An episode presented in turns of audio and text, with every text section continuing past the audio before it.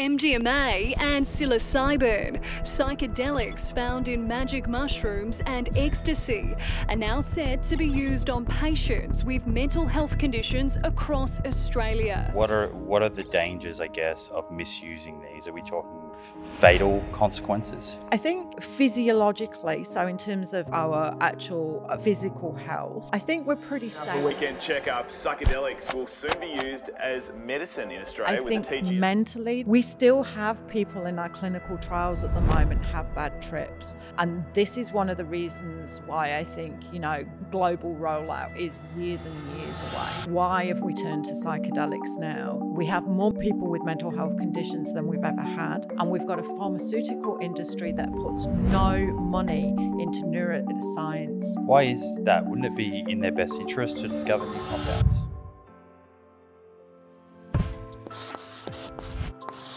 Welcome to the Proof Podcast, a space for science based conversation exploring the health and longevity benefits that come with mastering nutrition, physical exercise, mindfulness, recovery, sleep, and alignment.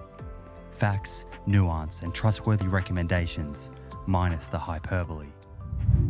You may have seen that recently the TGA, Australia's government authority that is responsible for assessing and monitoring products that are defined as therapeutic goods, moved two psychedelic drugs, MDMA and psilocybin, from Schedule 9 prohibited substances to Schedule 8 controlled medicines, with specific indications for treatment resistant depression and PTSD, respectively. To help us understand this change and the body of research looking at psychedelics and mental illnesses, we're joined today by Professor Susan Rossell. Dr. Rossell is a professor of cognitive neuropsychiatry and an NHMRC Senior Research Fellow at Swinburne University, Melbourne. Her research has primarily focused on understanding the cognitive impairments involved in psychosis, mood disorders, and body image related disorders, aiming to develop new interventions for these debilitating cognitive symptoms. Over her career so far, Dr. Rossell has published over 390 peer reviewed papers and is currently running Australia's largest clinical trial examining whether psilocybin assisted psychotherapy is effective for the treatment of treatment resistant depression. Suffice to say, a true expert in her field of science. With that, please enjoy my conversation with Dr. Susan Rossell. One of the best ways to track our health is to regularly get blood work done so we can take a peek under the hood and get a feel for the state of our cardiometabolic and hormonal health. You can do this with your local doctor, or you can use a service like Inside Tracker. The nice thing about Inside Tracker is they make the process super convenient. You can organize their phlebotomist, a person who draws blood, to come to your house or office to do the blood draw. A few days later, your results show up in the Inside Tracker app, and they provide lifestyle recommendations based on whether a particular test is suboptimal, normal, or optimal. I've checked Inside Tracker's lifestyle recommendations, specifically the exercise and nutrition ones, and I can confidently say they are evidence based and in line with the information shared in both my book and on this show. They even added ApoB to their ultimate plan, based on recommendation from myself and others. It's also nice to have all of your lab results readily accessible in one mobile app, making it easy to pull up past results and see trends and patterns over time. Get 20% off the entire Inside Tracker store. To get started, go to insidetracker.com forward slash Simon for this exclusive offer. That's insidetracker.com forward slash Simon.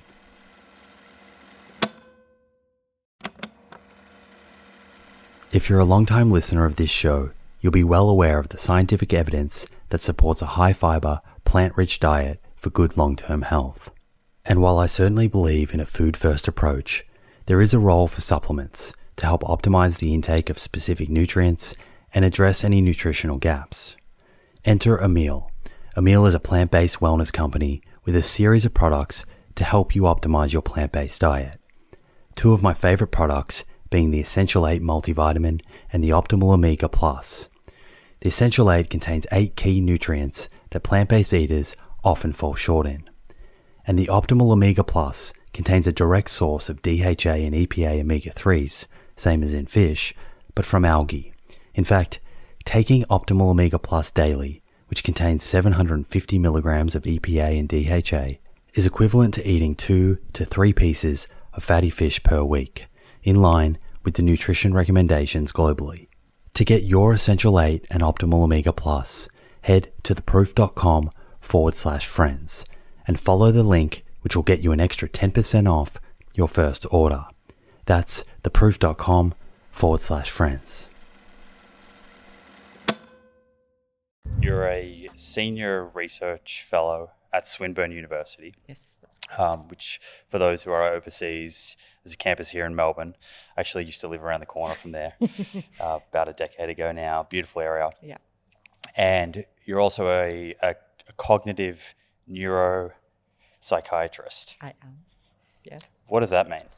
It means that I went to uni for a long time and I'm a bit of a nerd.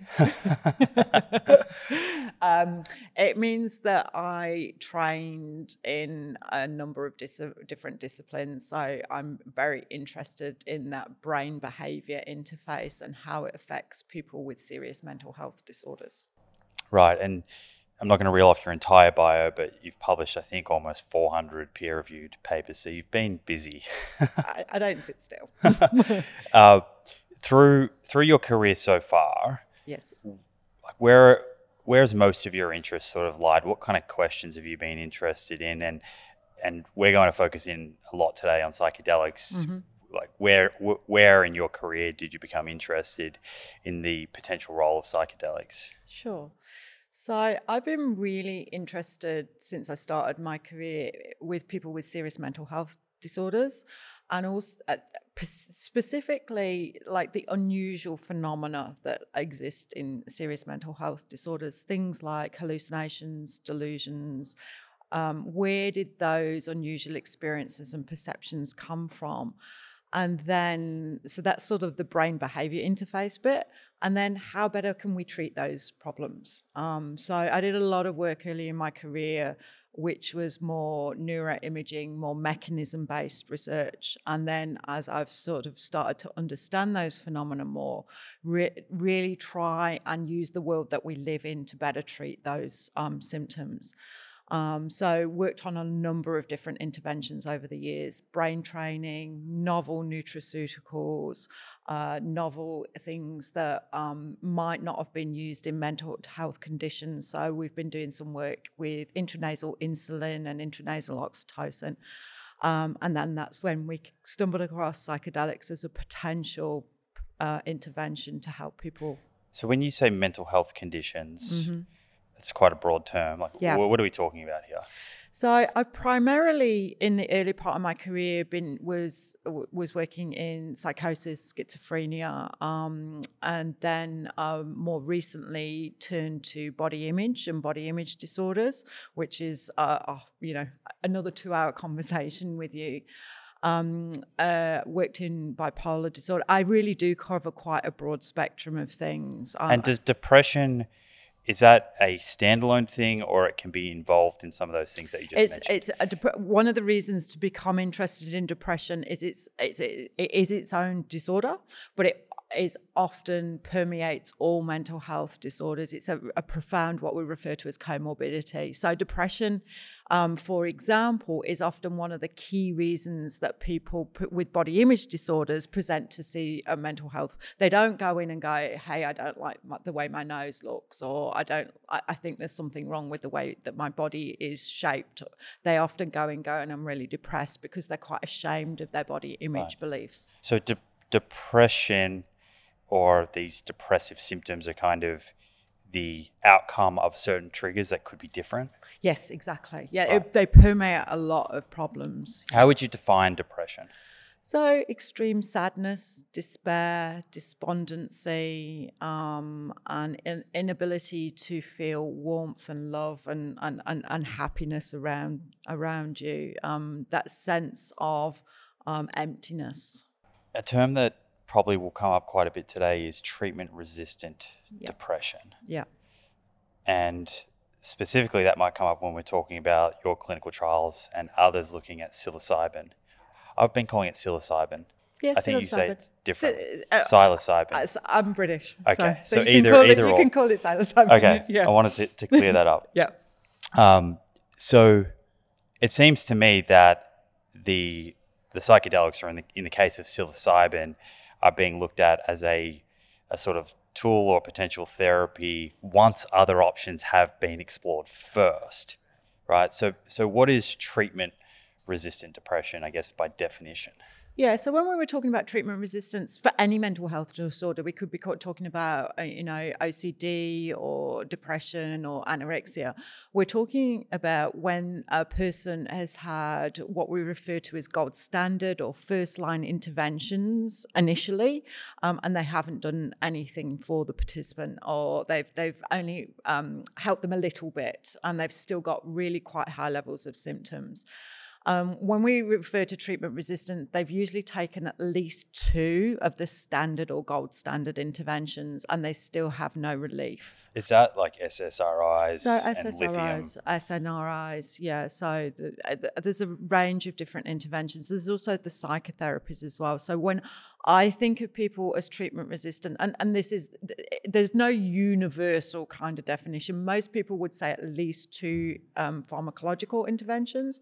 And then a lot of people like myself also say that they need to have tried some psychotherapy for a reasonable course, which What's would be. what's psychotherapy?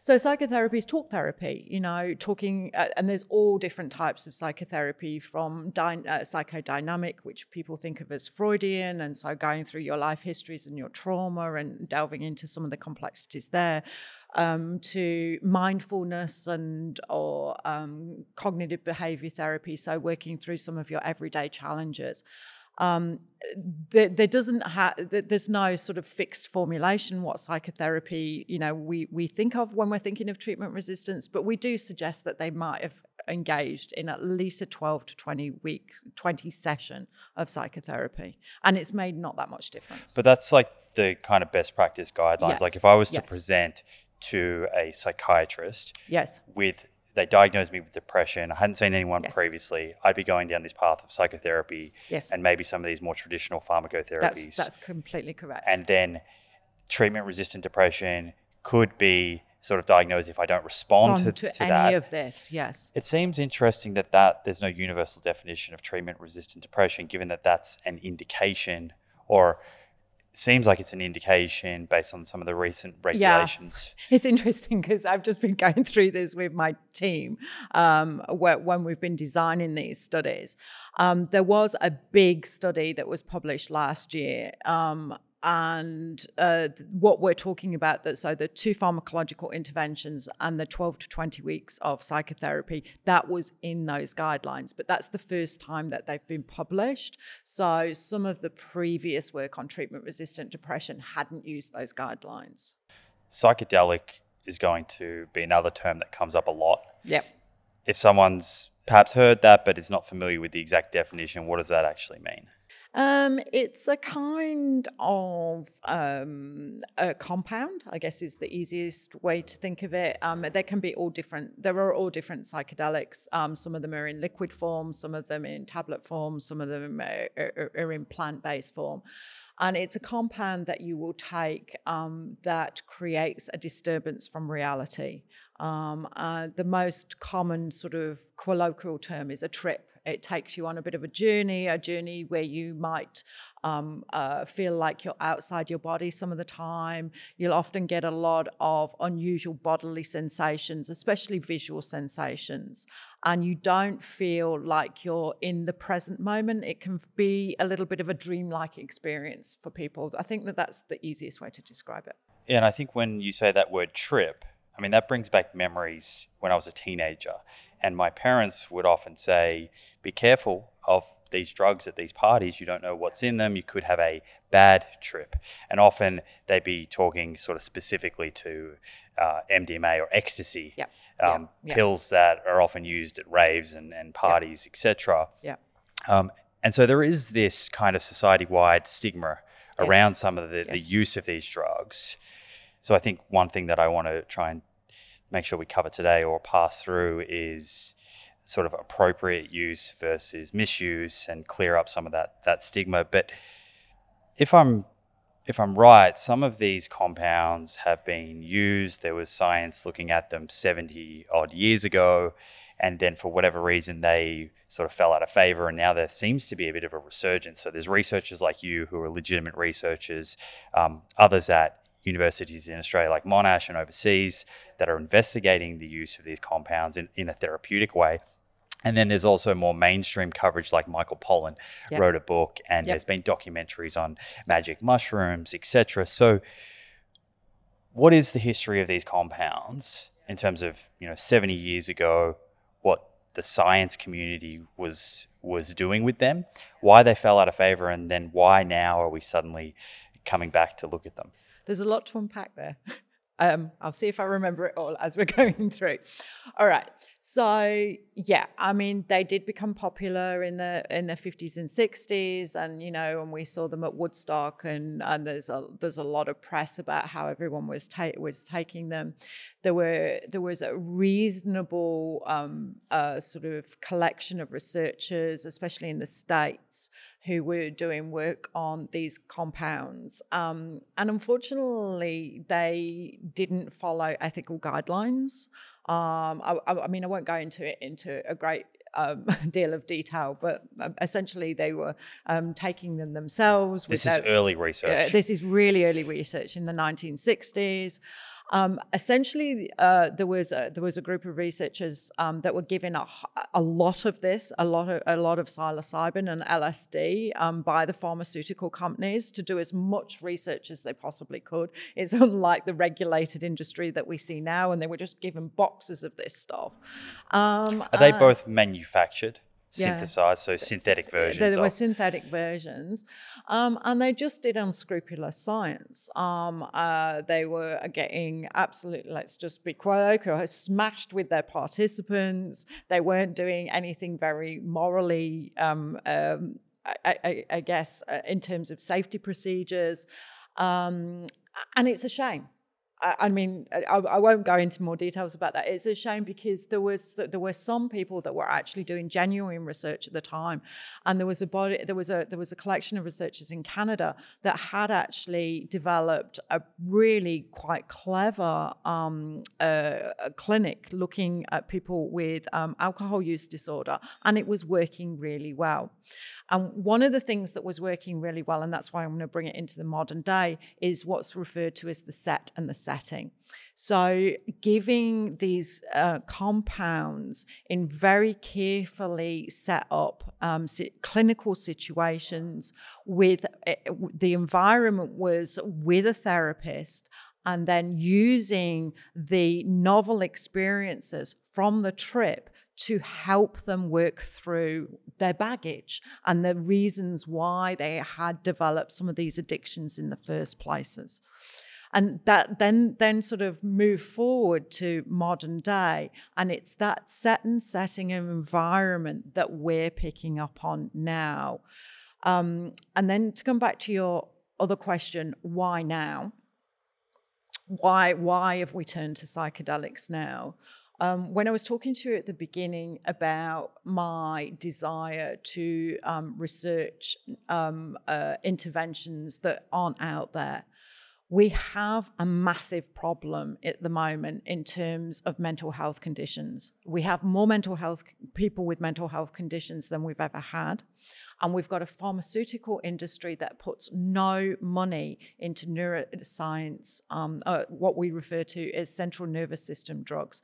There is such a little amount of money in CNS drug development in the pharmaceutical and chemistry industry at the moment. We have no new compounds, even potentially coming to market. Why is that? Wouldn't it be in their best interest to discover new compounds? I would completely agree, and I, I don't know the answer to that. I'm yeah. just the product. Sure. I'm just the product of there being no research in this for a good 20 years now, and so when you're someone like me that's got this absolute desire to do things better for people with mental health conditions, we're looking outside the box. And I've been looking outside the box for my entire career because there is nothing new.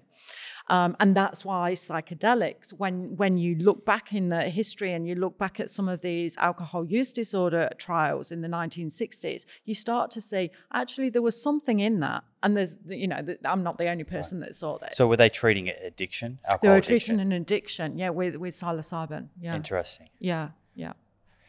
I think that answered all it your did. bits of your question. No, it did, and yeah. it, it, makes sense. You're talking about wanting more tools. We so are, if we yeah. if we think about that, and you mentioned there are a lot of people with mental health conditions. Yep. What percentage of them would mm. be quote unquote treatment resistant, resistant, and therefore, do you ever feel if the science was more ethical back then yeah. and how to progress further. Yeah. You know, how many people over the last 70 years could have potentially benefited from a very promising therapeutic? Yeah. I don't want to think about that.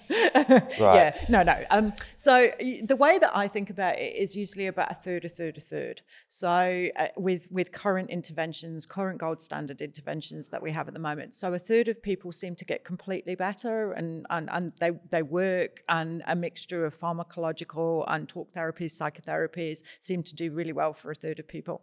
Another third of people have a fluctuating course, so they may get they may they may they may get better initially and then they may relapse and and that's the that's the course of their illness and then a third of these people with treatment resistant that nothing in terms of our toolbox at the moment is working for them um, yeah, I do think it, I do think the unscrupulous science in the 1960s out of John Hopkins really set us back decades with some of these compounds. Yeah, I do. Are some of the fears real? Like, what are what are the dangers? I guess of misusing these. Are we talking fatal consequences? Um, I'm not sure fatal. I, like I, I, I guess I have mixed feelings about this. I think um, I think physiologically, so in terms of our, our, our actual uh, physical health, um, from everything that I've read about LSD and psilocybin and MDMA and, and, and all of them, then unless they become drugs of abuse, which we know that they're not addictive because of the types of neurotransmitters they interact with, I think we're pretty safe physically with these compounds. I think mentally there is some, and this is this is where um, really developing really vigilant um, safety guidelines is really important. So we still have people in our clinical trials at the moment have bad trips. And I've been talking about this a lot over the last year. And this is one of the reasons why I think, you know, global rollout is years and years away.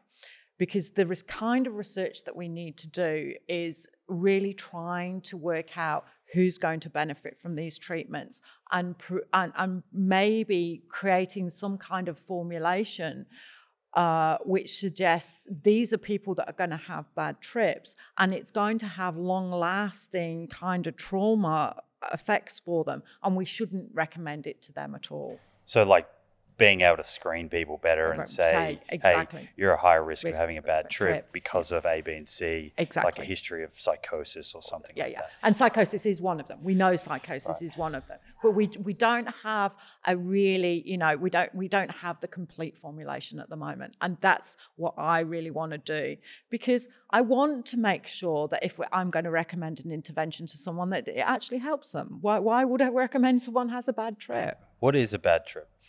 Um, we we've had several in our clinical trials. So you've seen this, and we've seen them, and and they're pretty awful for people. Um, you know, we have had people completely um, decompensate um, and spend the entire day curled up in a fetal position, sobbing and in tears. Like it's frightening for them. They get overwhelming, um, like nightmares. It's like being in a nightmare for the. And that's not necessarily dose. Presumably, no. they're doing the same dose or relative to other people. Absol- absolutely, absolutely. So it's their physiology. It's and it's it's there. It's uh, maybe it's and this is what we need to find out. It's maybe their genetic makeup. It may be something a very important trigger from their past that that, that they, they might need to work through with a lot of psychotherapy instead of doing the psychedelic psychotherapy. You know, we need to work these things out what's the percentage of people, and this could be a hard question because it could really depend on who you're including in the trial in the first place, but what percentage of people would have a bad trip?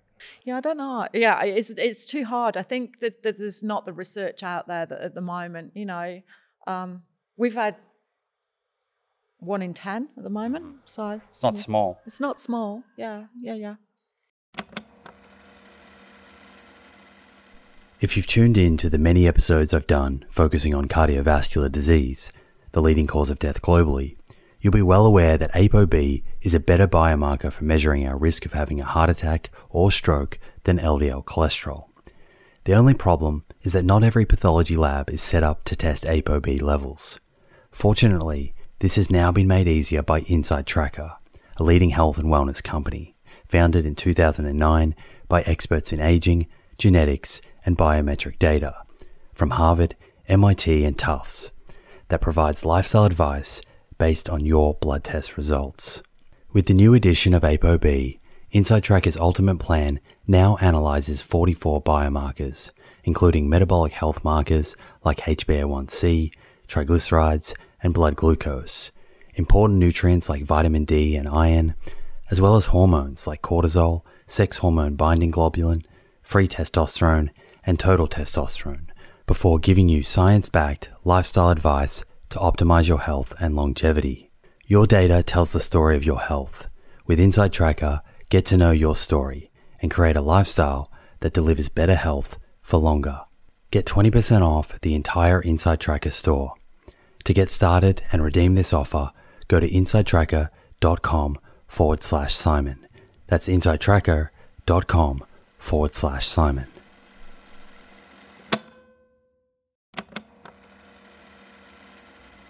Hey, friends.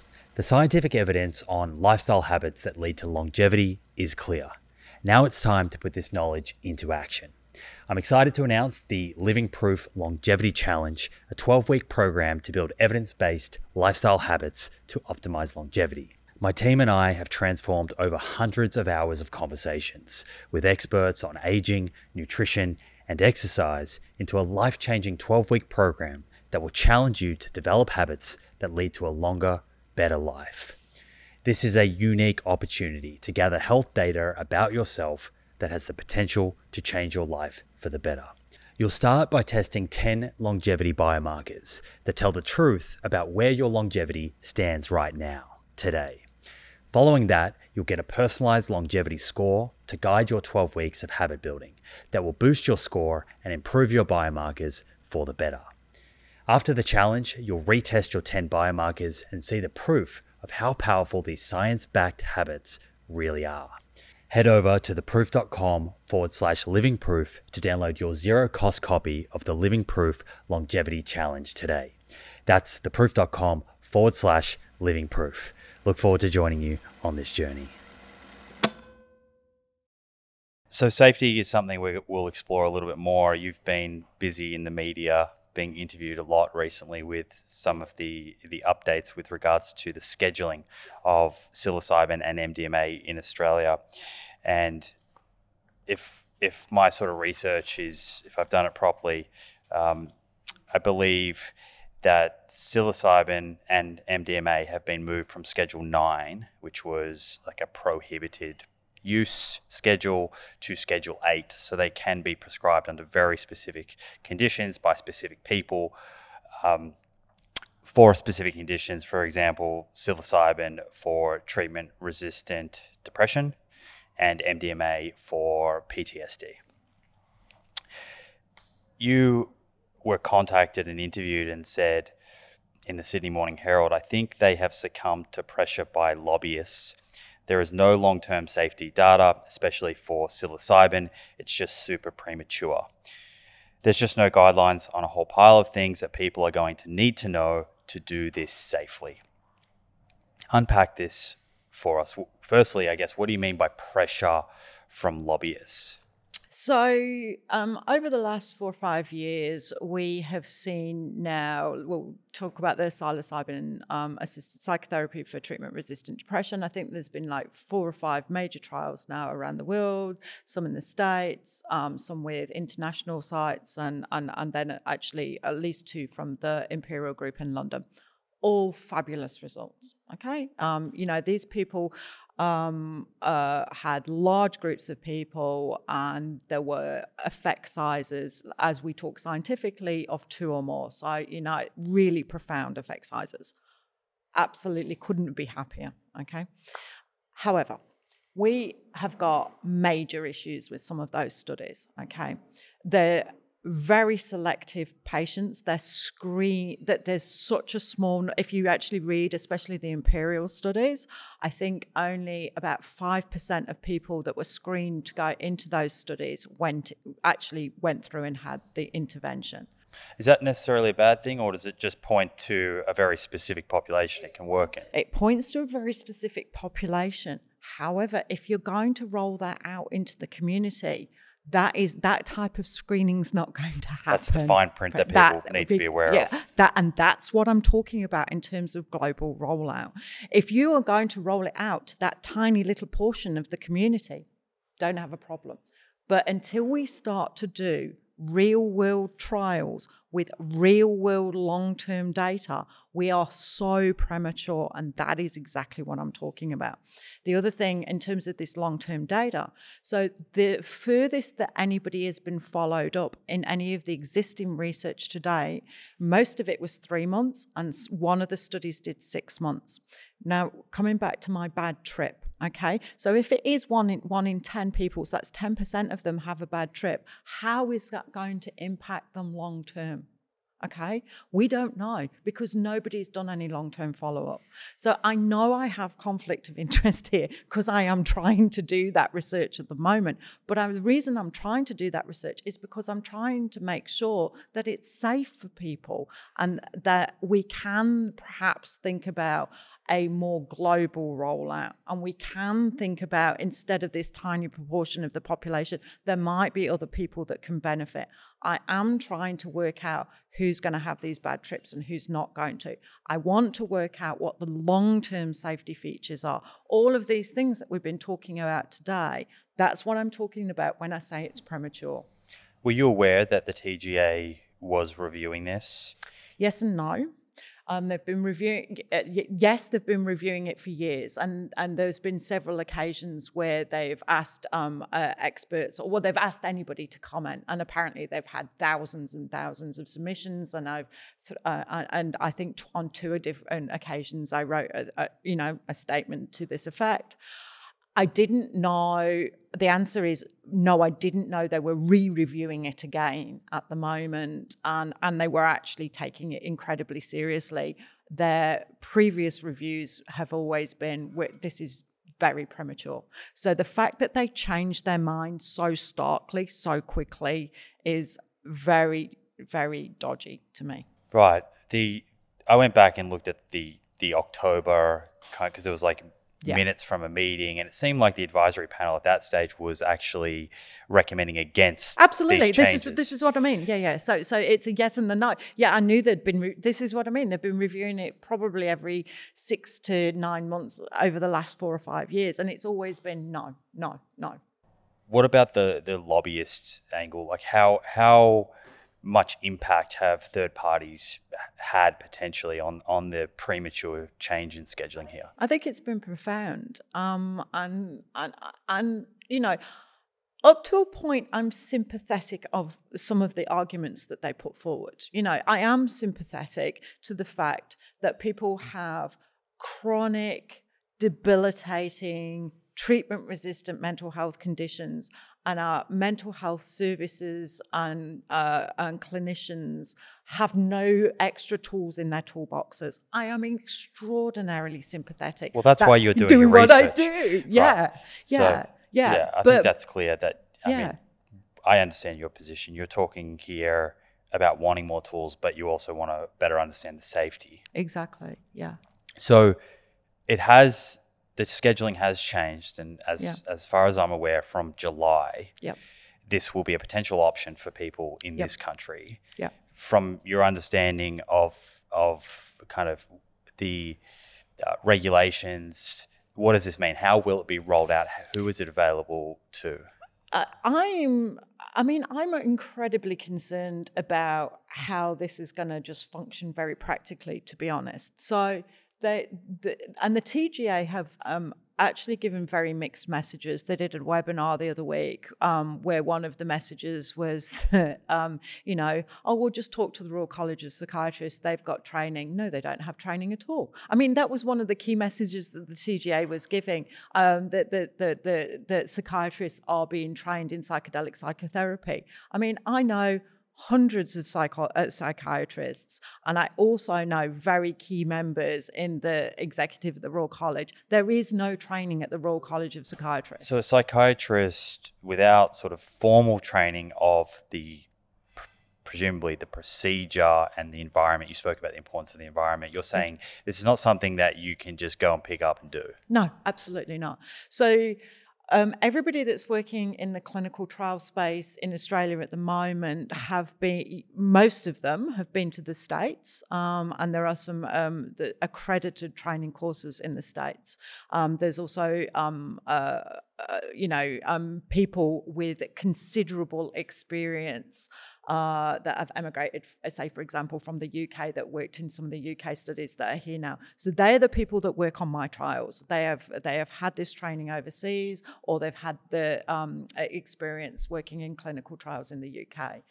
Um, in terms of if you were a psychiatrist um, in your private practice or I don't know where they would get the uh, the training at the moment. There is no accredited training in Australia, okay, and that I, I cannot be clearer about that. There is no accredited training, and what that actually means, and this is where I talk about the feasibility issues with this, is if there's no accredited training, um, a psychiatrist is not going to be able to get um, their indemnity insurance. There's no AHPRA registration for any of this.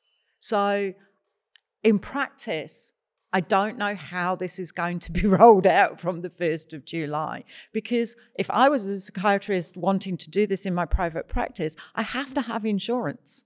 And I've also heard some concerns from people suggesting if it's not uh, something that's widely available, in particular, that there's a potential that it could be quite expensive. Oh, there's going to be. Uh, yeah, I could talk to you a lot. So my my approximate calculations of this um, is uh, that it's going to cost twenty five thousand dollars twenty-five thousand dollars for for one treatment or for a course. It'd be the best effects with two two doses. So if I talk you through from from when when a person comes in, you the the hot it's a package. It's uh, uh this is what I'm talking about. It's not someone signs you a prescription for psilocybin or MDMA and gives it to you and sends you away if this is going to work and if this is going to work properly, you need to have it surrounded by the psychotherapy and use the psychedelic experience to help you work through the issues that you've got stuck with. And so, that's what that's what the change in scheduling allows for. It doesn't allow for someone to get a prescription, go into a chemist, that's right. walk out with this that's and do right. it at home. Yeah, that's right. And this is what I'm talking about when I'm talking about the training. Because if it was just a psychiatrist writing a prescription, they know how to write a prescription. Okay. That's not that. That's not the training I'm talking about here. It's uh, it's about sitting with, with well, firstly, all the preparation sessions, how they prepare someone to go into dosing, what the person needs to unpack, what they're stuck with in the first place. Then the dosing session, working with them during the dosing session, and then putting that all back together. So that the three parts of a psychedelic psychotherapy are called preparation, dosing, and then integration. There isn't. That's that's what that's what we're lacking now. If if, if we want universal rollout, um, there's very few people qualified to do it. So let's um, I'm a patient of yours, and I have treatment resistant depression. I qualify for this. I come in, you tell me about this as an option, and you say it's twenty thousand dollars, and I say, okay, well, based on the research out there, how much improvement am I going to get? Are you going to cure my depression? Is it going to go away? Is this something I'm going to have to repeat every three months, six months, every year? Or is this a $20,000 one off expense and I walk out of here without depression? You know the answer to that, don't you? Because we, uh, we don't know because we don't have the research. So I suspect if it is $20,000, and I'm speculating here, but I think the research that occurs will be very helpful, but it will lead to a lot of people going to alternative places to do this. So, look, one of the other things that I'm really, uh, I'll come back to your question in a minute, but one of the other things that I've been really um, uh, uh pioneering and wanting to do properly is is is this equity equity issue. So at the moment, we don't have any health economics around this, and we also because we don't have any um, long-term long-term data, um, either efficacy data or safety data, we can't say. So we can't say that this is a one-off. We can't say that once you do this once, you know, you'll be better for the rest of your life.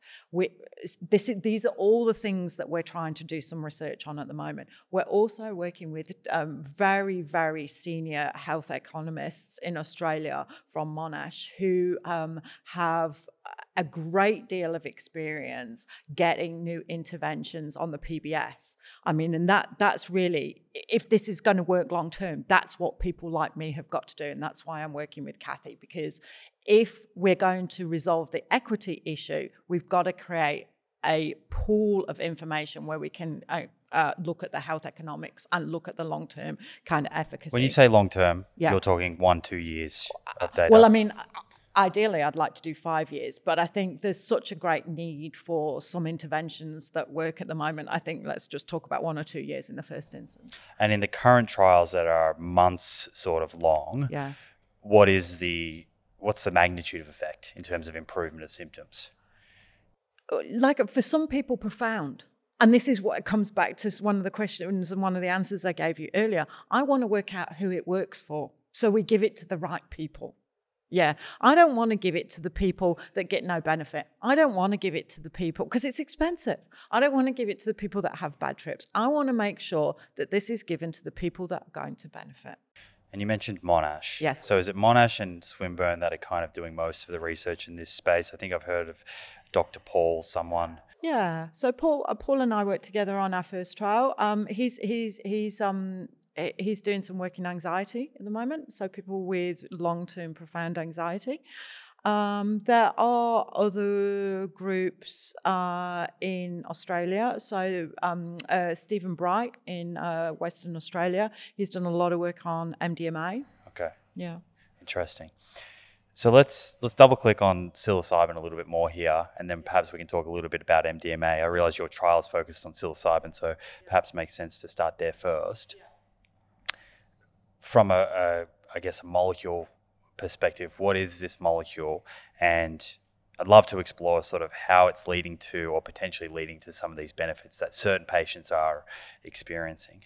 Yeah, so um, we know it has serotonergic effects. Um, so, um, so all of the um, like anti the typical antidepressants that we, we that we see at the moment um, that help some people, like I say. Uh, they also have serotonergic effects. It's just the the, the, the type of um, uh, like molecule type of serotonin that it, uh, that it binds to is slightly different, and it does so in um, a, a, a, very profound way for that short period of time. So that eight hours of dose after after you've taken it.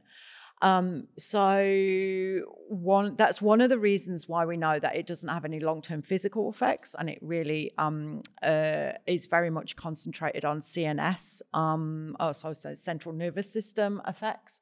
And what we know that it does for people is um, a, a process called opening up the brain. So imagine if you are um, someone with treatment resistant depression, you've got yourself stuck in this chronic sadness, um, and all of your thoughts are very negative and um, dysphoric, and you can't kind of shift yourself into a happy way of thinking. And, and, and I mean, one of the other conditions that we think it works for is um, like anorexia. They get themselves stuck in I feel fat and they can't move. Can't see another perspective. perspective. Yeah. So it's it, one of the things that we know that the, the psychedelic experience does is it opens up your brain to new experiences.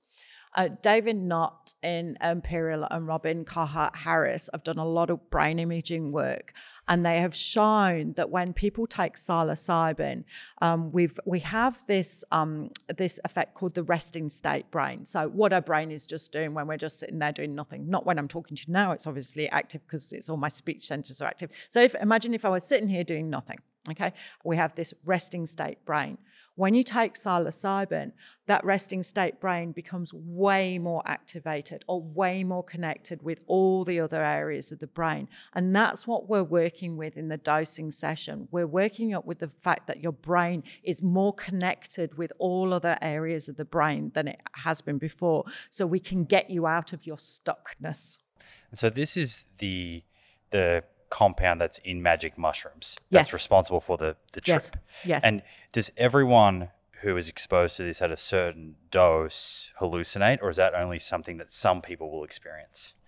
Um, I think it depends on your set and your setting, and it depends on your background. I, I mean, I, I would say most people do have visual disturbances and body disturbances to a certain degree. Whether it's a full trip, I think it, that that does depend on I think your personality and and your life experiences. Yeah. And so what we're talking about here and what would be used in Australia is like a synthetic Yes. psilocybin Yes. that you can make and, and standardize the dose and all of that. Yes. Um, but it is found in, in magic mushrooms. It's in- interesting to think about. What's its role there in, in the in the fungi? What's it doing? is it a defense compound or I, I don't know. Maybe, maybe, maybe, you know, then the little animals only take a little bit of it and they feel so happy they Yeah. go away. Right? Or maybe they they they lose sense of where they are and they can't come back and eat it again. Yeah, Something like that. Um, have you heard of the stoned ape theory? No, No. no. that uh, early or apes or early humans Hmm. found magic mushrooms and that hmm. led to an expansion of the mind and consciousness. Ah, okay. It's a theory that's out there. So um, when you're when you when you have psilocybin and it has these hmm. effects on the brain, mm-hmm. I guess a couple of questions here. Is is that effect is it, how specific is that effect? Is it having other kind of effects throughout the brain? Are there any damaging? You know, you hear of other drugs like cocaine, for example, and people talk about the the damaging effects that that could have on brain uh, physiology long term. What do we know about that? Um, what I, I, I guess the general kind of gist is that cocaine is it's not serotonergic, it's dopaminergic, and that's why we can become addicted because you become addicted to the reward and the the huge kind of hedonistic positive rush um, that that is a, is a, a dopaminergic reward, whereas serotonergic um, system doesn't have that addictive quality um, to it. So I, I think that, that that that's one of the the key reasons why these compounds, in my mind, are actually really worthwhile investigating because that the, the addiction is is is not going to be part of this as a safety feature. I mean, people might get addicted to feeling happier, but it, if if just the one experience results in happiness, you don't really need to go back and try it again. Um, uh, it is although you know some of the neuroethics people and and and I know that some members of the general public are worried about that and and it is something I guess we do need to kind of think about long term but And I guess it's a different question Yeah, it is. around the therapeutic use and what you're talking about versus, Yeah. say, taking ecstasy every weekend Yes, at, a- at a rave or a party. exactly, And what is the effect on brain physiology? Yeah. So as far as we know, non non damaging. It's it, it that that that that then then Even in the context of weekly use. Exactly, exactly. Yeah, yeah. And I mean, M- M- MDMA has had a controversial history in the past, and I mean, th- there were a lot of people that abused MDMA in the in the nineties. I know. I watched all of my friends at uni abusing MDMA. Um, I think. Uh, unlike some other compounds that we saw abuse of in the 90s like ketamine um, th- the the physiological brain effects i think are a little bit more controversial and anyway we're talking about this in the therapeutic context so I, I yeah So psilocybin, though, is, will bind to the serotonin Yeah. receptor. Yeah. It has different effects Yes. to serotonin. Um, and how, how does that differ from MDMA?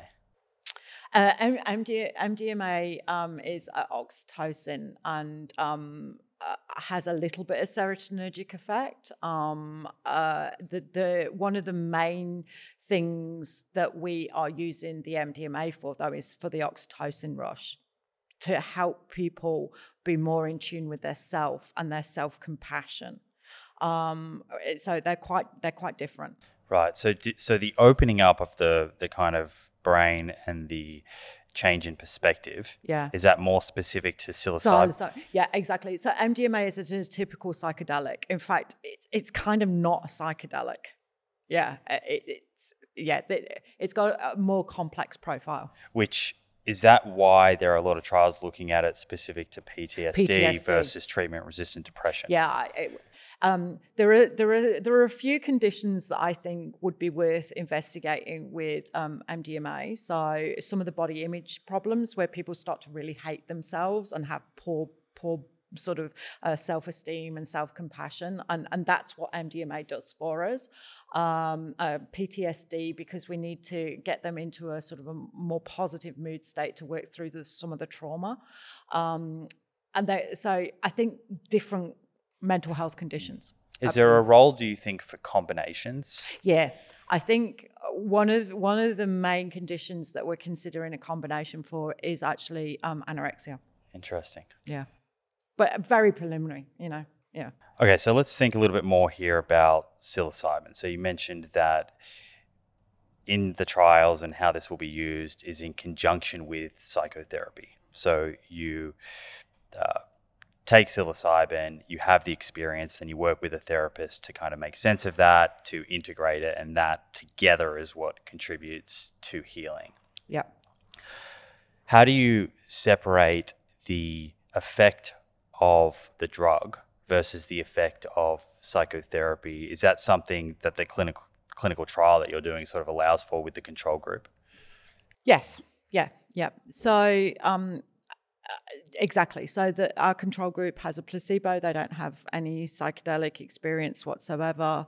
Um, we have incredibly worked through psychotherapeutic models that we use for all the different mental health conditions. So it would be a different model that you would use for OCD versus, um, you know, um, treatment-resistant depression.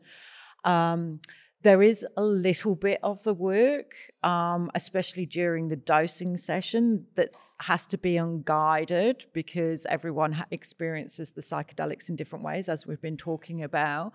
But in terms of integrating that experience, we have quite um, well worked up manuals. Um, I know that there are some researchers and clinicians um, worldwide that um, say it should be all unguided and but then you're like well how how can you be sure that you're trying to um, give the person the best psychotherapeutic models? Um, so it is a bit of a controversial area at the moment in terms of what manuals what kind of psychotherapy whether you use things more like mindfulness or acceptance and commitment or exposure work there is a lot of work that still needs to be done in the community as to what the best psychotherapeutic model is. My personal opinion is it needs to be based on gold standard models.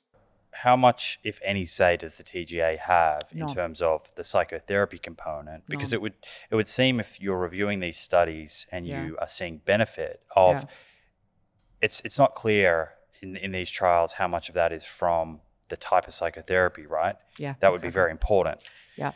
And I think, I, I, and this is exactly one of the reasons why we have our placebo groups. Um, and, and and I've been very, I, I've been very rigorous in the way that I've been thinking about my placebo groups. Some of the trials that are out there haven't thought so carefully about that, and it, um, for for me as well. When we're talking about people with treatment resistant conditions, sometimes even though they have been perhaps prescribed best interventions, they perhaps haven't had great, um, you know, rapport with their therapists, or they perhaps weren't given, you know, gold standard treatments. So we know when we're doing clinical trials because we are so scrutinized by our ethics boards that we have to do the best of the best, and we have to have the best training for our clinicians. So we'll get to answer some of this: how much is the psychotherapy, and how much is uh, uh is is the psychedelic experience? I think my gut feeling from working in this as long as I have now and from from my experience with our participants, there is something unique about the psychedelic experience that helps some people. Yeah, I think I think I actually confuse myself with the last thing that I was saying. Yeah. So the studies will be able to show what is the independent effect of the psychedelic because the placebo group's doing the psychotherapy Yep. as well. But the psychotherapy in these studies could still be having a treatment effect. It and therefore, if you're rolling this out into society for it to be generalizable, you kind of want to understand what type, of psychotherapy, that It is. Yeah, yeah, yeah. And the placebo bit, Yeah. that's interesting because how do you how do you stop someone from knowing that they've been given the placebo given that they're going to expect to hallucinate. Yeah. So yeah and this is this is this is you know i've talked to very um very bright and intellectual colleagues about this for very many years. You know what do we do for the placebo and I mean, there are a couple of there are a couple of agents that people use. Um, niacin is one. It gives you the physiological kind of bodily sensations, but it doesn't, you know, necessarily give you any of the visual sensations. Um, but some people report feeling really unwell um, with the niacin, so we've decided not to use niacin. Um, other people have used very low dose psilocybin. So again, you start to get the bodily sensations, but you don't get the full visual and you don't get the full, I guess, neurobiological kind of opening up of the brain. Um, we nearly considered doing that and then and decided not to. So we're just using pure placebo. Um, and it is an issue. Um, and, you know, um, I think our, the last clinical trial that we were designing, the big 161 that we're just currently starting at the moment, I think we had over 20 hours of conversation with, you know, extremely um, experienced clinical trialists going through all the permutations. There is no perfect answer. what are the most important things with regards to setting up the environment Yeah. So um, we want to make sure that it's not clinical. You know, we're not going into a hospital here. We're not going into, you know, a, with a hospital bed and, you know, all very whitewashed walls. We want a friendly, warm experience that you would like to spend the day, whether you were going on a psychedelic trip or not, you know, a friendly living room with soft furnishings really important one of the things that's been really important is um uh, light you know it's a li- it's a light airy room not you know a, a, no wi- not no windows.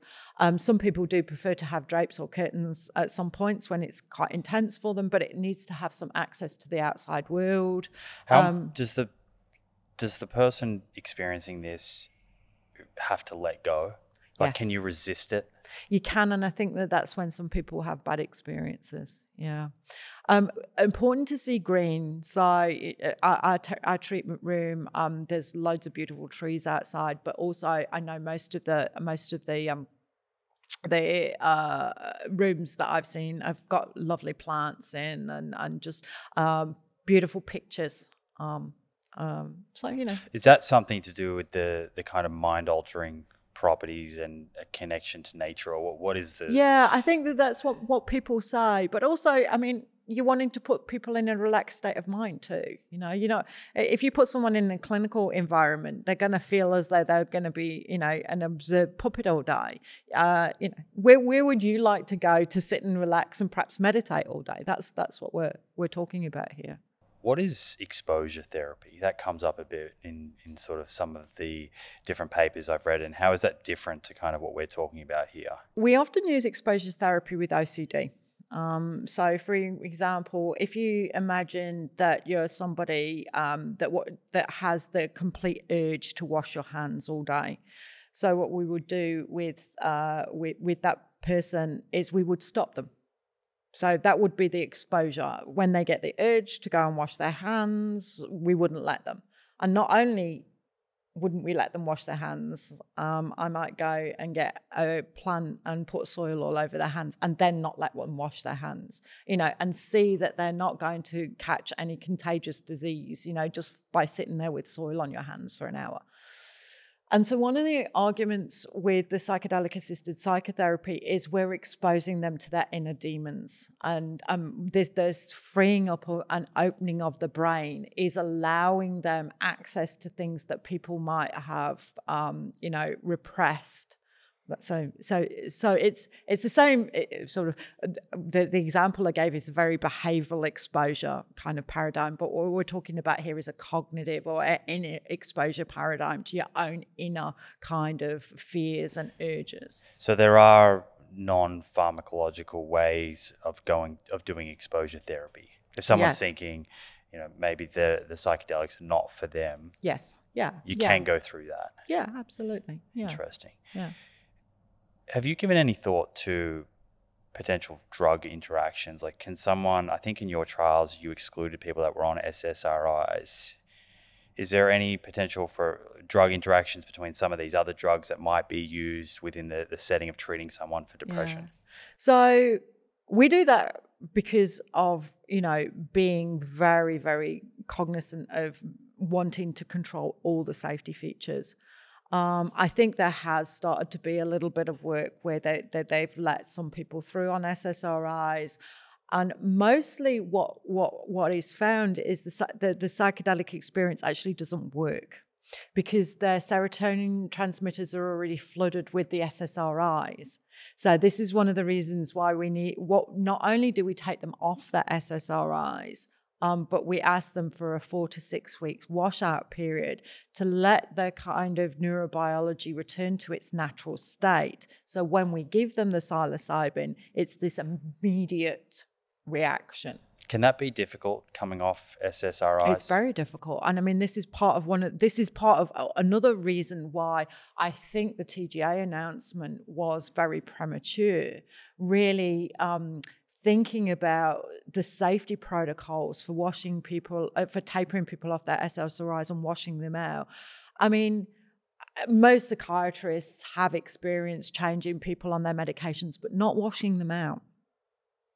And that, that, that concerns me. You know, is it, it, it's not, and I'm not saying it's impossible, and I'm not saying um, that, that, that people couldn't, you know, quickly gain experience, but we just need to think about it. So you're you have one clinical trial that's underway now, or it's no? We've got we, have got we've we've just about finishing a treatment resistant depression trial, which was our pilot trial, um, which we started pre COVID, which was, and then that's when we um, uh, designed our big um, randomized control trial, which we've just started. Uh, we're just about to start an anorexia study two. Um, and uh, we're additionally putting protocols and uh, funding applications um, with probably one of them funded for OCD. And in terms of timing of some of those results, yeah. are we talking two, three, four, two, five years? Yeah, exactly. Yeah, right. Yeah. Something else that I've heard a lot of people talk about and have had conversations with people who have who have done this is microdosing psilocybin. Yes. Yeah. Is the research community looking at the the potential use of a smaller dose of psilocybin that doesn't lead to hallucinating the the trip, so to speak, um, that could be taken more regularly, and whether that affects the mm. the brain.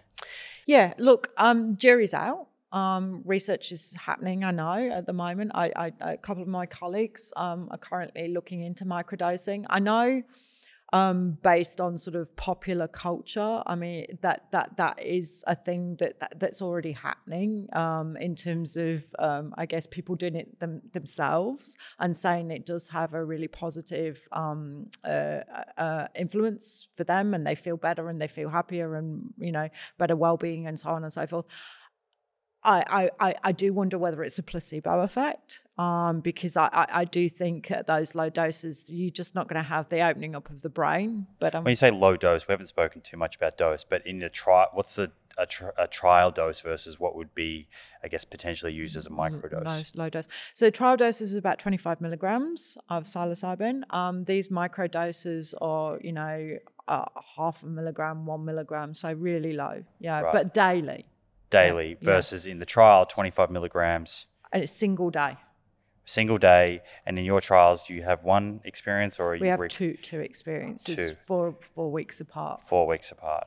That's Yeah. the same across the Most of the the, trials. different trials. Yeah, yeah, most of them. Okay. I have some more questions on MDMA, but are there is there anything that we have missed on psilocybin that you want to cover or anything that you you think is worth expanding on? Not obvious at the moment. I'll ponder it and I'll come back to it.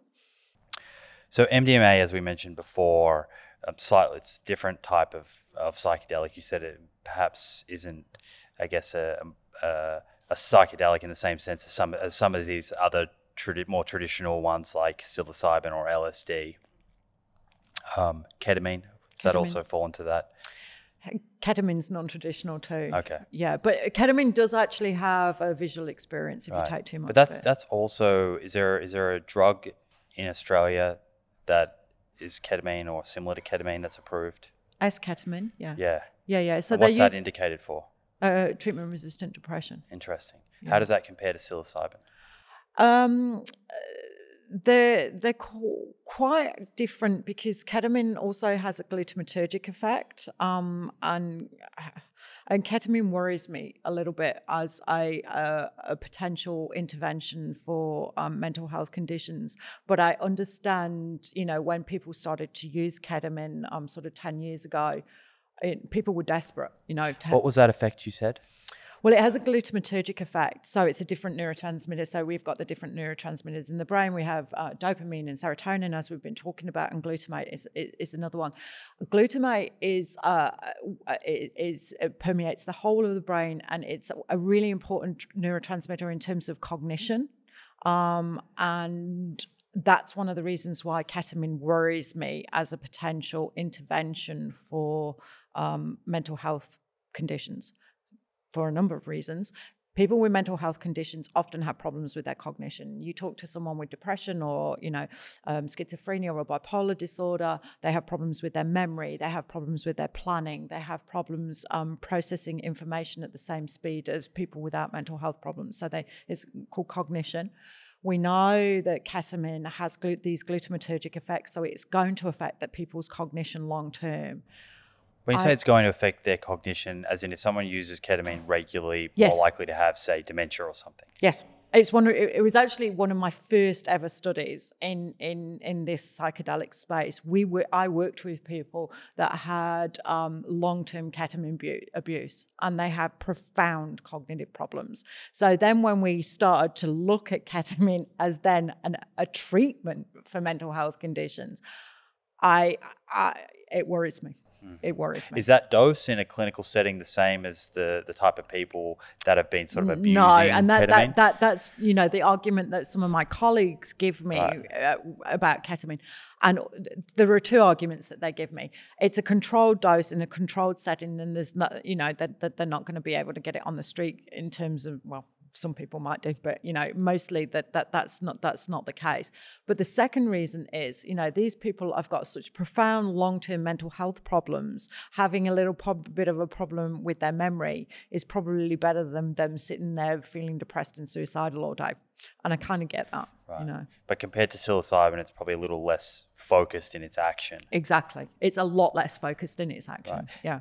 Why why the interest from your team to look at psilocybin over, say, LSD? um Because they're similar. It, it, there are similarities. I don't know. I, I mean, I don't. I haven't done a lot of um, reading into LSD. I'll be perfectly honest with you. The reason, the reason why I was so interested in psilocybin and I kind of focused all my reading and, and, and learnings about it was because of its very direct effects. So MDMA has been indicated for PTSD. Mm-hmm. What is P- PTSD if someone has kind of heard that in conversation but is unsure of that by definition? post traumatic stress disorder.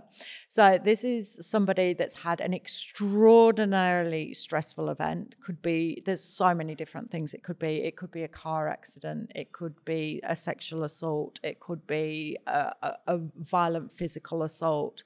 Um, it might be falling down the stairs. You know, there's a whole spec- Going to war. going to war. Um, yeah, being being orphaned. I mean, there's trauma is different for everybody. You know, what what's a trauma for one person might not be a trauma for another person. That's that's also.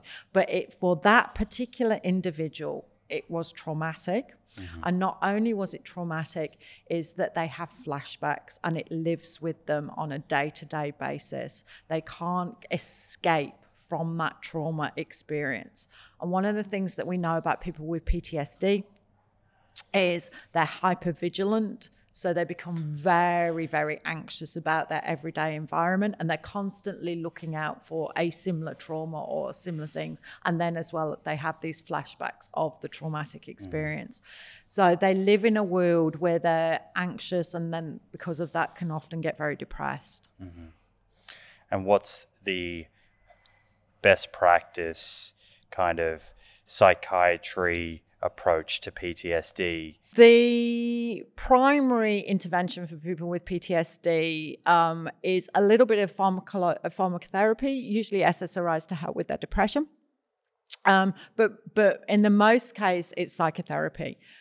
And, and sort of two elements to the psychotherapy working through the traumatic experience um, and making sure that they understand that they, that they were a victim and understand because often people feel very blamed um, and it's their own fault but also um, the second part of it is ensuring that they become less vigilant in their everyday life and less anxious. So, working through some traditional kind of anxiety um, recovery paradigms in the psychotherapy. And how effective is that? For a lot of people, it's really effective. Um, uh, where I do sort of kind of reserve a, a, bit of judgment is a lot of people that have been to war because they have had profound and continuous traumatic experiences. Um, and they just get very stuck in this vigi- th- this hypervigilant state. And do the SSRIs make that process easier? Are they sort of prescribed to alleviate some pain and then it's a psychotherapy that's really doing the work, work. to try and heal the, the trauma and allow them to move yes, through it? Yes, yeah, that's completely correct. And I think part of the problem with people that have had complex ongoing trauma is the SSRIs kind of dull our senses a little bit. Um, and so then working through some of that becomes quite challenging for people in the psychotherapy. And I think that's potentially why it doesn't work. What do you think about the reputation of SSRIs? Because from the outside, so Yeah. I, I realize that this is not my domain, so I have no real Yeah, strong yeah. opinion on it at all. So I'm interested from an expert, but Yeah. I do look at the commentary online, and you'll see uh, a lot of people saying that they're very overprescribed and sort of demonizing them, and then you'll have others that are that are quite pro SSRI. So, I'm how do you feel middle about middle of the road? Middle of the road. I, I, I would I would agree that they're overprescribed. I, I think the uh, uh, but then the the counter to that is we've got a workforce force crisis at the moment. We have got a profound shortage of psychologists. So if you are a GP and you've got you know hundreds of patients coming through your door every week, and you know you can't get them in to see a psychologist, what are you going to do? Because your hands are tied. So you- you've you've actually asked a question that's like packed with so many issues here. Um, and I, I I do see that they really do help a large portion of the community. So um, and unfortunately, like any um, of um, our psychotropics, so this is the, the bunch of medications that we use for people with mental health problems, they've got profound side effects. So you, the issue that you're talking about here is got so many complexities to it. It's it's not simple. what are some of those most common side effects? Uh, most common side effects is sexual dysfunction, um, um, gastric problems for some people. Um, fe- uh, they can make some people feel detached. Not, Do they affect cognition like ketamine? Uh, no, not really. Okay. No, no. but there will be some people who have taken them who have had side effects or who have gone through this protocol you're talking about with SSRIs and some psychotherapy Yep. Uh, in an attempt to help improve the PTSD. Yeah. Who have not um, sort of experienced the results that they would like to. Exactly. And that's where other t- tools, interventions come into the picture. Exactly. So MDMA currently being investigated. I think there's been a few trials out there, but what? Why is it promising? And, and I guess why is it more than promising? Why have the TGA? They've obviously been convinced enough by the Yep. existing evidence to say, okay, for this indication PTSD, we're Yep. we're permitting the use of MDMA. Yeah. I think uh, in comparison to the psilocybin assisted psychotherapy for treatment resistant depression, actually the MDMA for PTSD is actually quite uh, is a few years ahead. So that's that's the indication that it doesn't worry me quite as much.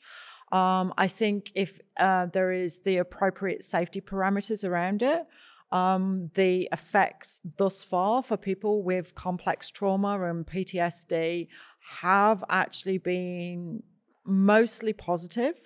Um, perhaps one of the things that you might come to might uh, is is, is um, some of the issues that we've seen in the states with people crossing boundaries when they're on trips, especially in MDMA.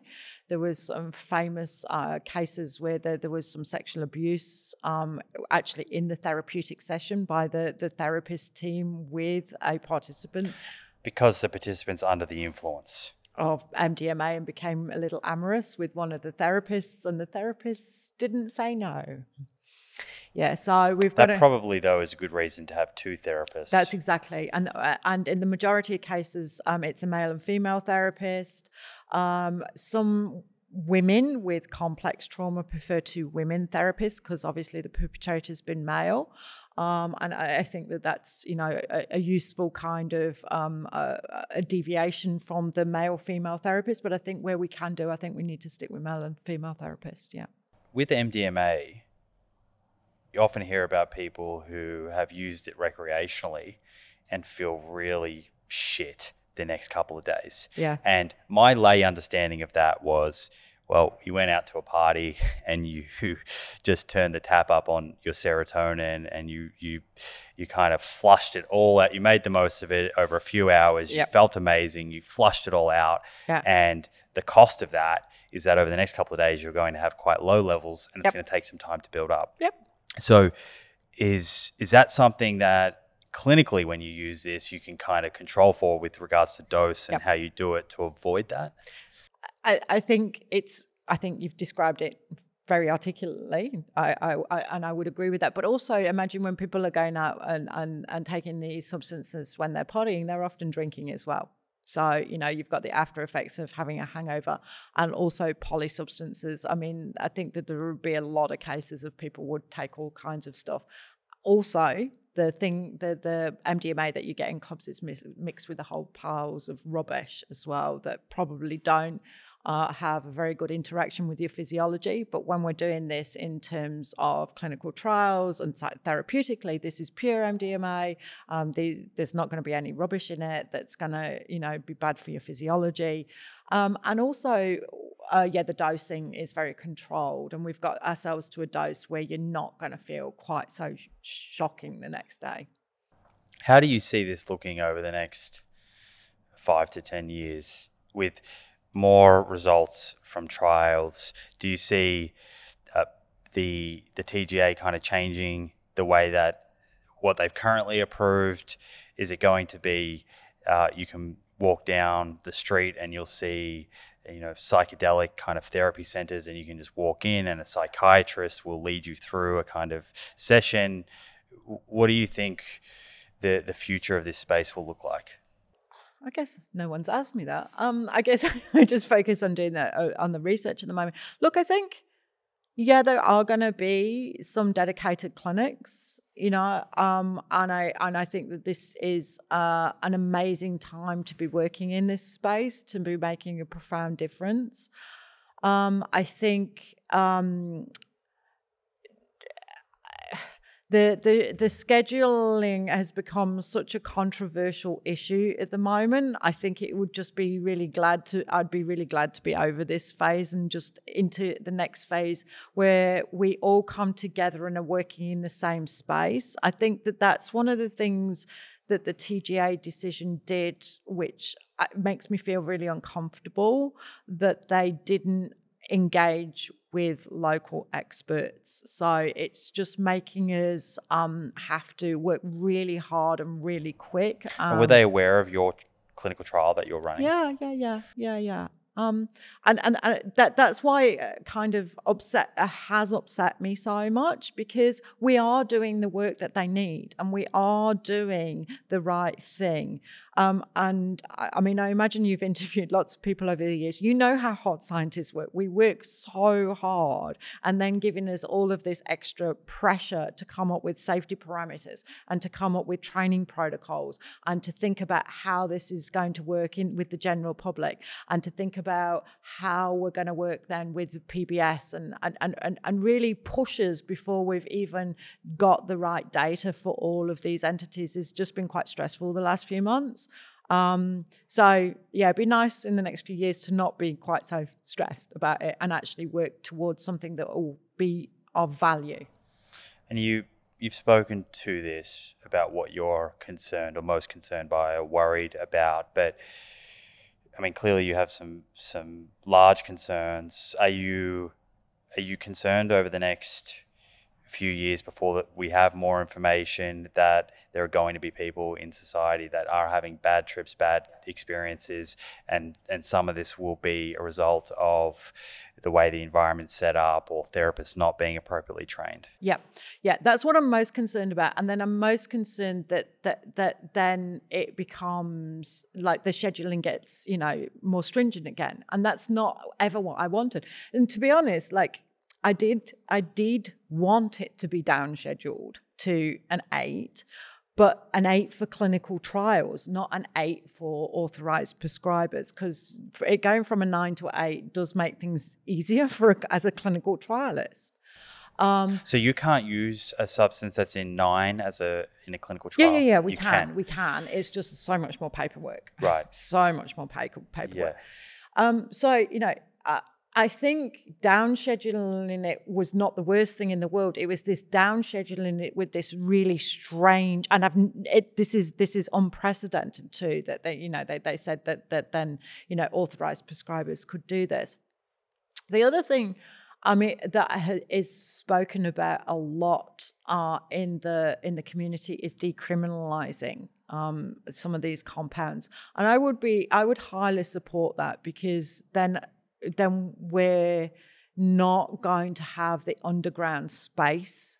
Yeah, talk someone through that who has never heard that before because I remember when I hadn't heard that, I was like, what do you mean? Decriminalized, and I couldn't get my head around it. And then I listened to people talk about it. I was yeah. like, okay, there, this there there is a lot of sense to this argument. I'll I'll, I'll listen a little further. Yeah. Are you talking about legalizing all drugs like heroin, cocaine, everything is just a, a free for all, or? I, I, I think I think my parents would be would have something to say if I was talking about decriminalizing heroin. Um, no, I'm talking about decriminalizing very small quantities of some of these compounds like like psilocybin, um, MDMA, because if if people are so desperate to get hold of it, they're gonna do it anyway. And they're not gonna pay twenty thousand dollars. And they're not gonna pay twenty thousand dollars, but they're also gonna go underground and then they don't know what's in it and that really concerns me. So you'd like someone to be able to at least go and test it somewhere, or you're yep. saying if you decriminalize it and then you you have it manufactured in controlled settings. Yes, yes, yeah, that's what I'm talking about. Um, because when we've seen countries that have done that, and the one that I'm most familiar with is the Netherlands. I grew up in the UK, and I saw them decriminalize a whole pile of things in in, in, in the Netherlands, and just a, a whole array of issues went away. Um, and people that were going to get hold of it always did get hold of it. But what also happened was at least then they were safe. Yeah, I'm, I'm glad that you shared that because I think that given your kind of public stance on this, Yeah. maybe some people have jumped to the conclusion that you're trying to resist it No. and that you're you, you don't want these therapies available to people that potentially can benefit. No, that's not what I'm saying at all. I just want. Have you felt like that though? I have felt like that, and I felt I've had some really abusive comments the last few months. That that that On the that- emails or Twitter emails and Twitter and all sorts of things. And uh, you know, and I try not to take these things to heart because I know at the end of the day I'm doing what I can do to. or still keeps you up at night though? It does. It, and my key thing, and I think I've said it multiple times, I want people to be safe. You know, I want people to have access to interventions that are safe. We can only make sure that they're completely safe by doing the appropriate research, and I think we're premature in our research with these. But if if you're not going to wait for the research, at least let it be safe in another environment. And I can't control that environment anyway, but at least have some ability for some safety parameters around it. And I think decriminalizing, although it's not, it's it's not. Ultimately, it's not what I would really want, but it's it's better than than where we are at the moment. How do you think the companies that are either a manufacturing or distributing these drugs, um, or those that were lobbying the TGA, would feel about decriminalisation? Hmm. Interesting. Don't know. Yeah, don't know. Because I guess there is also, I mean, there probably is a view out there that okay, psilocybin's been around for a long time. It's it's it's a compound in mushrooms, and here comes here comes big pharma getting their hands on it and controlling it and making it in a synthetic form. Um, but perhaps that's a that's a question for another day. But that also does um, make me think, as a researcher, the changes to these TGA regulations are, I guess, positive in the sense that it might attract more funding. I hope so. I really do hope so because I think that there's been, because of the very polarizing opinions in the general public, our big um, funding agencies like the National Health and Medical Research Council were very against funding um, uh, psychedelic research for a number of years. They did have one initiative a couple of years ago where they released a small, very small amount of money, uh, which several of us did get some some funding for. Um, but it's still seen as very outer edge kind of research. Um, I, I mean, and I have to be honest, I've benefited from the the public opinion uh, uh, and the movement in this space. Uh, our large trial is funded by a pharmaceutical company. Um, and yeah, yeah, have conflict of interest for that. But it's an investigator initiated trial. So for those of you, your audience that don't understand what that means, it's not a sponsored trial. Um, the the pharmaceutical company didn't come to me and say, "Will you run this trial for me?" And they'd already said what it was. I went to them and said, "I've got this great idea. Would you fund it?" Okay. And even if the results were not positive, They, can't. They have no role in it whatsoever. over whether it's published or yeah, not. exactly. Okay. Yeah. What about some of these other compounds? And feel free to make this a quick comment here as we get to the end. But like DMT or ibogaine, are, are there researchers around the world also looking at those? I forgot to tell you about our DMT. So yeah, we have some DMT. Um, I have a wonderful um, uh, young postdoc um, from London, uh, Marlene Utag, who is uh, joining us later this year. Um, she's done quite a lot of work on DMT. Um, what is DMT? Um, I'm going to say I can't remember uh, how it, the very long, about 50 letter word um, is But it's a it's a it's a compound that affects the brain in some capacity. Yes, yeah, yeah, yeah, yeah, yeah. So it's a it's another serotonergic compound. Um, and I, I, yeah, I can't remember actually, Right. to be honest. Um, but yeah, so um, there has been some initial work looking at DMT um, in the uh, for depression, uh, but it's very, very early stages. Um, and what Marlene's going to come come and do is we have a um, a brain imaging center at Swinburne, and she's going to actually have a look at what it does. Yeah, Okay, so more to come more to come. on that. Yeah. if if someone's tuned into this and they either feel depressed or they have been diagnosed with depression, or perhaps they haven't been diagnosed with depression. They, they're feeling depressed. What are the first steps? I'm conscious that just from Yeah. a responsibility point of view here, if someone's listening, yeah, where do they go? What are the best resources? So um, I became a bit of a public face during COVID because I was constantly spruiking happiness and telling telling people how to use um, the natural world to be happy when we're all stuck at home. Um, and uh, I mean, the first thing to do is obviously talk to your friends and family, talk to you, to them about your experiences. Sharing is a big weight off people's shoulders. If you still feel once you've shared your experience with loved ones, so one of the things that happens when you share your experiences with love, your loved ones is you increase your oxytocin, MDMA. You know, it's only the natural increase of oxytocin, but it actually does help boost your spirits. Um, if you have tried things like long walks, vitamin D really helps with um, in boosting your mood. If you've tried things like exercise, um, the adrenaline that goes through your body can help with serotonergic transmission, and so that also helps. So if you eat a good diet and not eating terrible food, I think all the things that you probably know about, you know, do the best things for your physiology that you possibly can and you've talked to loved ones and you're still not feeling great, go and see your GP. You know, um, they are very experienced at talking to people about their about your mood. Um, and um, uh, if you don't want, don't think you want to take any kind of pharmaceutical intervention, and this is the first time you started to experience these feelings, they can talk to you about seeing a counselor or a psychologist, um, talk to you about potential um, support groups, would be another one. You know, it depends where you are in your journey, I guess. Yeah. Would it would it be routine that someone would be prescribed with a an antidepressant and not do therapy? I would hope not. However, I do know, and I talked to you about this before, we've got a real public mental health crisis at the moment. We have a massive shortage of psychologists. We really do. Uh, the waiting lists are really profound at the moment. Um, so I guess it depends. But where trying to get your hands on therapy from Yeah. from what we were talking about earlier seems to be, I guess, the Critical. course of action required to kind of really get the healing. critical. And look, one of the things I recommended, especially during COVID, if you can, uh, you know, if if you're going round and round and round and you're on waitlist for psychologists and psychologists, there are other.